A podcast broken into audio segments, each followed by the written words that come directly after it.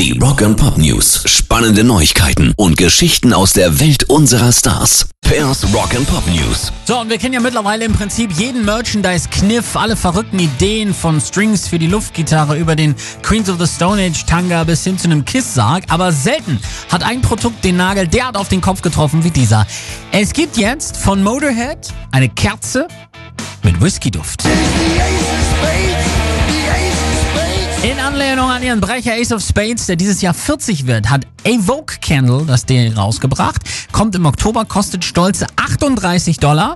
Damit immerhin nicht mal die Hälfte von Gwyneth Paltrow's Kerze, die nach Muschi riecht.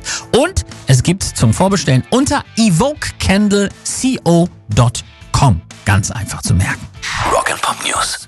Corona macht eine ganze Menge kaputt. Gerade im Musikbereich sind die Konsequenzen besonders hart und da tun gute Nachrichten gut. Denn die Vinylverkäufe konnte die Pandemie nichts anhaben. Im Gegenteil, die Plattenverkäufe steigen. In der Halbjahresbilanz des Bundesverbands Musikindustrie wird deutlich, während die CD auch durch die krisenbedingten Maßnahmen im stationären Handel 22,9% Einbußen zu verzeichnen hatte, gab es bei Vinyl einen Zuwachs von 4,6.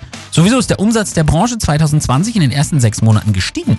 Insgesamt 783 20,7 Millionen Euro wurden durch Audio-Streams und den Verkauf von CDs, Downloads und Vinyl eingenommen. Ein Anstieg immerhin von 4,8 Prozent. Pairs Rock and Pop News.